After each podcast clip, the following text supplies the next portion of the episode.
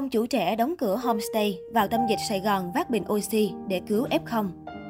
Suốt hơn 2 tháng nay, anh Mai Văn Tân, 30 tuổi, ngụ Cần Giờ, đã sát cánh cùng nhiều tình nguyện viên len lỏi khắp các con hẻm ngõ ngách tại thành phố Hồ Chí Minh để hỗ trợ thực phẩm bình oxy cho các bệnh nhân không may nhiễm Covid-19. Những ngày giữa tháng 9 năm 2021, anh Mai Văn Tân đang tham gia vận chuyển gạo đi hỗ trợ những trường hợp khó khăn trên địa bàn thành phố. Công việc này đã được anh Tân thực hiện từ đầu tháng 7 khi quyết định rời vùng xanh Cần Giờ để lên Sài Gòn hỗ trợ một nhóm tình nguyện chống dịch. Một ngày của anh Tân bắt đầu từ sáng sớm và có lúc kết thúc vào tận sáng hôm sau.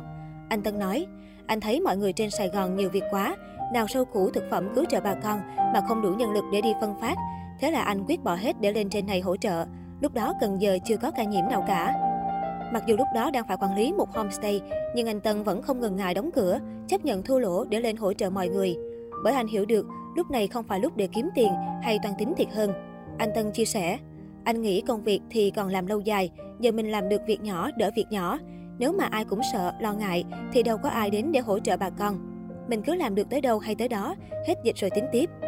Sau khi lên Sài Gòn, thấy ở đâu cần tình nguyện viên hỗ trợ, anh Tân đều có mặt để đăng ký tham gia. Từ việc khuân phát thực phẩm, tiếp tế lương thực, gạo mì, đến hỗ trợ thuốc men, chuyển bình oxy cho các F0, anh Tân đều không nề hà, sợ khó.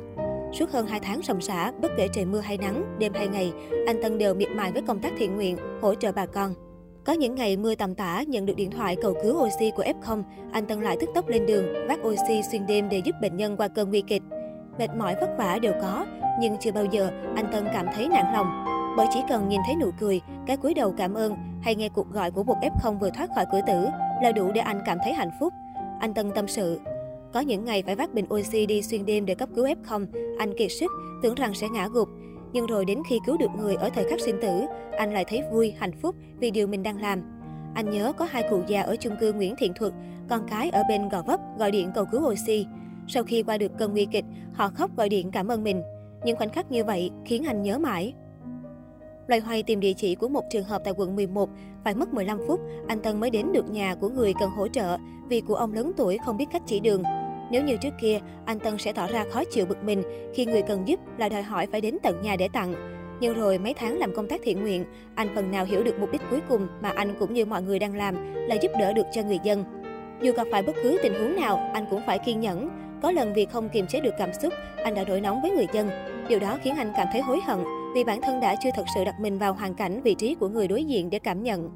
Anh Tân vui vẻ nói, đợt này lên Sài Gòn, anh học hỏi nhận được rất nhiều thứ, được nhiều bài học trải nghiệm.